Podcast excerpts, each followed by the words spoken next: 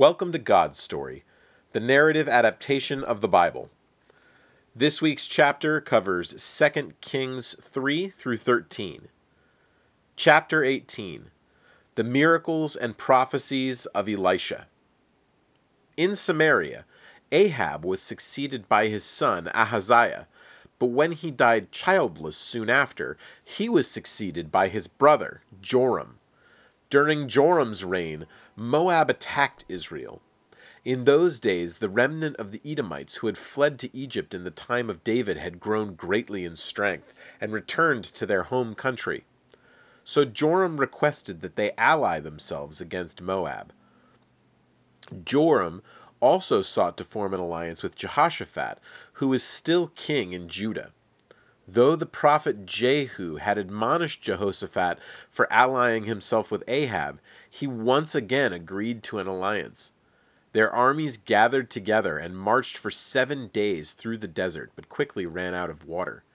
Joram lamented to Jehoshaphat, Has your God brought the three of us together just to be handed over to the Moabites? Jehoshaphat replied, Aren't there any prophets nearby who can speak to Yahweh for us? One of the soldiers said, Elisha lives nearby. He was a servant of Elijah. So they sent some men to get him.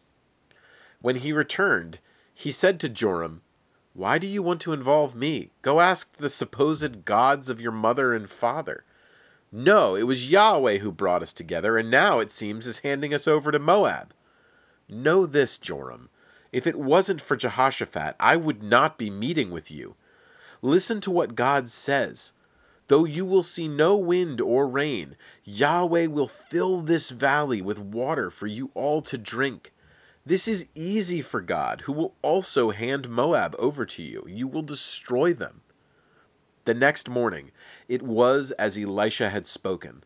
The valley flowed with water to drink, and when Moab launched an attack on them that morning, they were decimated by the combined armies of Samaria, Judah, and Edom.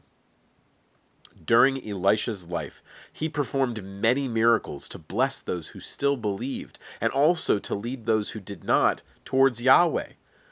There was a woman whose husband was a dedicated follower of Yahweh. When he died, she was unable to pay their debts, and her children were in danger of being taken away and sold as slaves. Elisha had her collect empty pots from her neighbors and then pour what little olive oil she had into them. However, as she poured, she never ran out of oil and soon filled every pot. She was able to sell all of the excess and pay off her debts. During a famine, someone had made a pot of stew and accidentally put a large amount of poisonous vegetables in it. Elisha threw some flour into the pot, but by God's power it became safe for the starving people to eat. Elsewhere, there was a wealthy woman who always invited Elisha to stay and eat with her and her husband whenever he was in the area. They even built him a guest room so he would always have a place to stay. Elisha asked around for how he might bless this generous couple, and he learned that they had no children. So Elisha said to the woman, By this time next year you will hold a son in your arms. Please, prophet, don't play this trick on me. But it happened exactly as Elisha said it would. Years passed, and one day the child came to his father crying, My head, my head! He was carried to his mother, but died in her arms that very day. She laid him down in the bed of, of Elisha and shut the door and went to find the prophet. When she did find him, she lay down and grabbed his feet. Elisha's servant Gehazi tried to pull her away, but Elisha said, Leave her alone. She's crushed with sadness. But Yahweh has hidden it from me, and I don't know why. Did I ask you for a son? Why did you raise my hopes like this? she cried. Elisha said to Gehazi, Run! Don't stop to speak to anyone. Place my staff on the boy's face. He did as he was instructed, while Elisha and the woman followed behind at a slower pace. But the boy was not healed. So when Elisha arrived, he went into his room and prayed. Then he stretched himself over the boy, eye to eye, hand to hand. The boy's body began to grow warm. Then the boy sneezed seven times and woke up. Elisha called his mother in and said, Take your son. And she bowed down and worshipped Yahweh. Elisha was surprisingly next approached by an Aramean. One of their commanders, a well respected man and skilled soldier named Naaman, had the disease of leprosy. Some time ago, his soldiers had captured an Israelite girl, and she became the servant of Naaman's wife.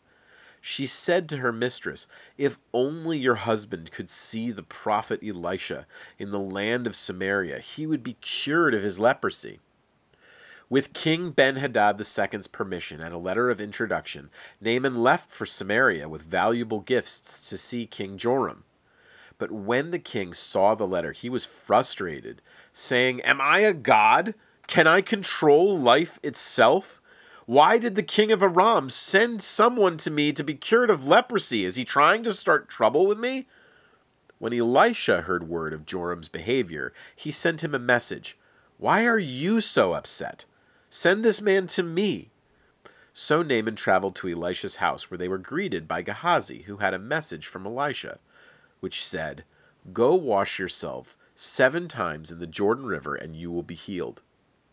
Naaman was irritated by this treatment, and he said, I thought that Elisha would come out and call on the name of Yahweh and wave his hand and heal me on the spot. We've got rivers in Damascus better than any here. Why can't I just go bathe in them? And then he left angrily, but his servant entreated him, Master, if a prophet told you to do some great act to be healed, you would do it, wouldn't you? Well, then how much more, when a servant tells you to just go wash yourself, can it be believed? So Naaman begrudgingly stopped at the Jordan River and did what he was told, and he was healed. He then immediately returned to Elisha and said, Now I know there is no God in the world except Yahweh. Please accept this gift from me. But Elisha refused. Fine, if you won't accept my gift, then grant me a favor. I will never again worship anyone but Yahweh. But when Ben Hadad worships our gods, he holds my arm for support. When he bows down, I am forced to bow down too. Please ask God to forgive me of this. Elisha assured him and said, Go in peace. Ben Hadad II continued to war with Israel. Every time his army would lie in wait to ambush the armies of Israel, Elisha would receive word from God of their location and warn King Joram where to avoid. Ben-Hadad II quickly grew frustrated and suspicious that Israel was able to avoid his traps, and he yelled at his men, Which one of you is working for the Israelites? None of us. It was the prophet Elisha. He tells Joram the very words that you speak in private. Find out where he is. We're going to send some troops and capture him. When they found out where he was, they surrounded him in the middle of the night. Gehazi awoke and saw the soldiers and cried out, Oh no, what are we going to do, Elisha? Don't be afraid. Our forces are greater than theirs. Then he prayed, Open his eyes, God, so that he can see. The servant saw that the hills were full of angelic warriors clad in fire. As the enemy began their attack, Elisha prayed, Strike them with blindness. And God made it so. Then Elisha came out to the blind soldiers and said, This is not the place that you were looking for. Come with me, I will lead you to the man that you want. Then he led all of them to Samaria, and then prayed for their sight to be restored. Joram asked Elisha, should I kill them? Elisha replied, No, don't kill them. Instead, prepare a feast for them. Send them back to Ben Hadad. After that, Aram stopped attacking Israel for a long time. But the peace didn't last forever. And when Aram again laid siege to a town in Israel, that siege, coupled with a famine in the land, quickly caused the people to starve.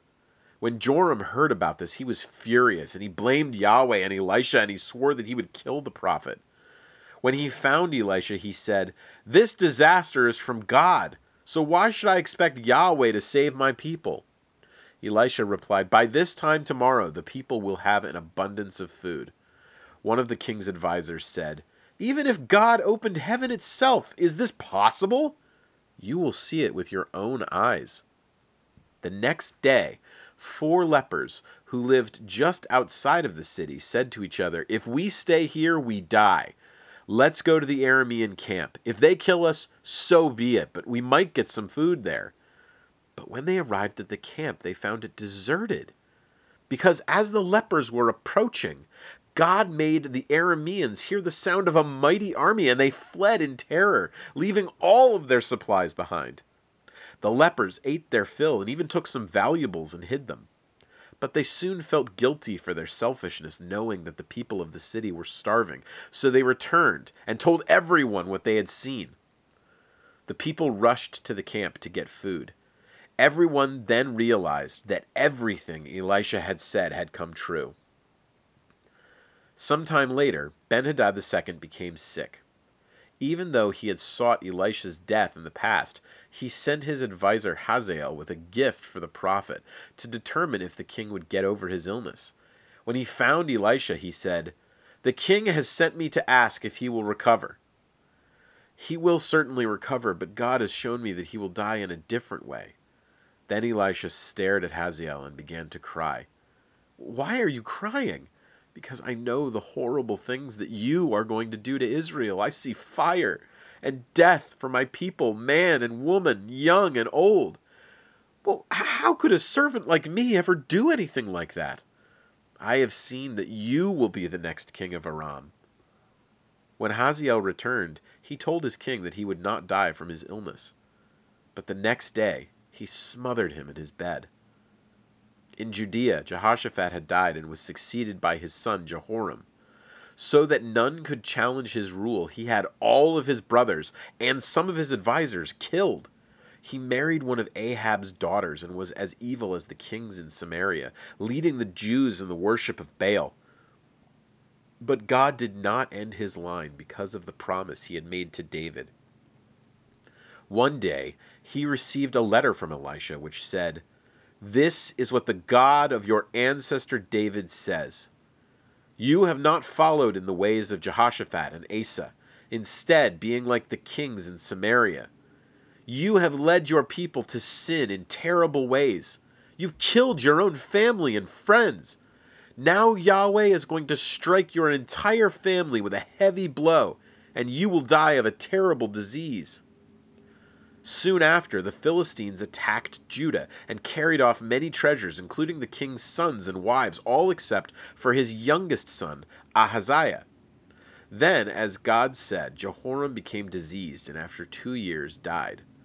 No one regretted his death, and though he was buried in Jerusalem, he was not given the honor of resting in the tomb of the kings. Ahaziah, the son of Jehoram, ruled for one year he joined Joram in war against Hazael. In the heat of battle, Joram was wounded and taken from the battlefield. Once the battle had concluded, Ahaziah visited Joram to see how he was recovering. It was around this time that Elisha anointed Jehu, one of the commanders of the army, to be the next king of Israel, and commanded him to destroy the house of Ahab.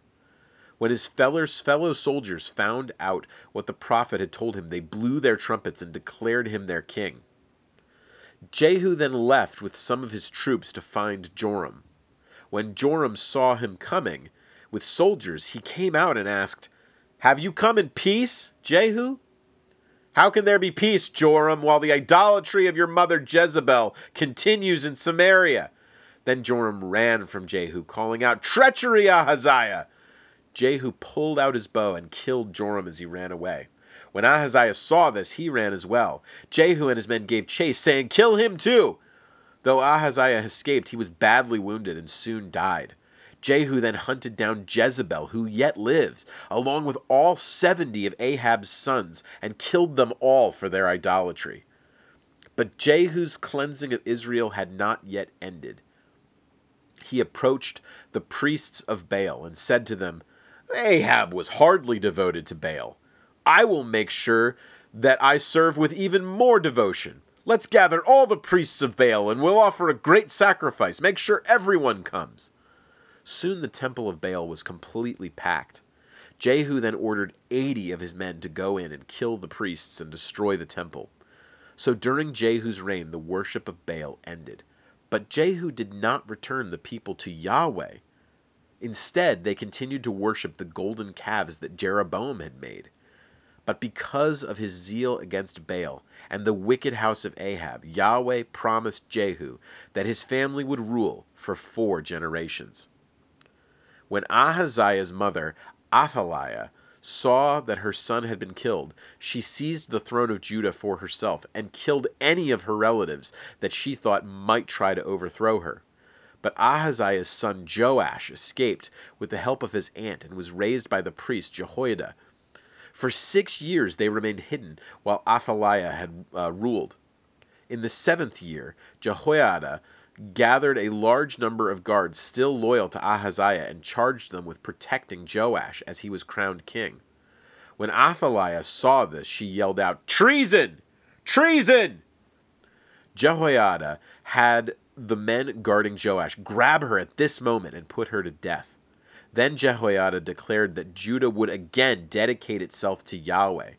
The people destroyed the temple to Baal that had been made in the time of Ahaziah. Joash, though, was only seven years old when he became king. He reigned for forty years, and in accordance with his upbringing by Jehoiada the priest, he followed Yahweh as his great grandfather Jehoshaphat had before him. But the people still offered sacrifices at sites that were tainted by the worship of idols in previous generations. So, with Jehoiada the priest overseeing the labor and Joash collecting money from the people, repairs began on the temple in Jerusalem. But after the death of Jehoiada, Joash was led astray by some of his advisers and began to worship false gods. And though Yahweh sent prophets to warn Joash, he would not listen to them.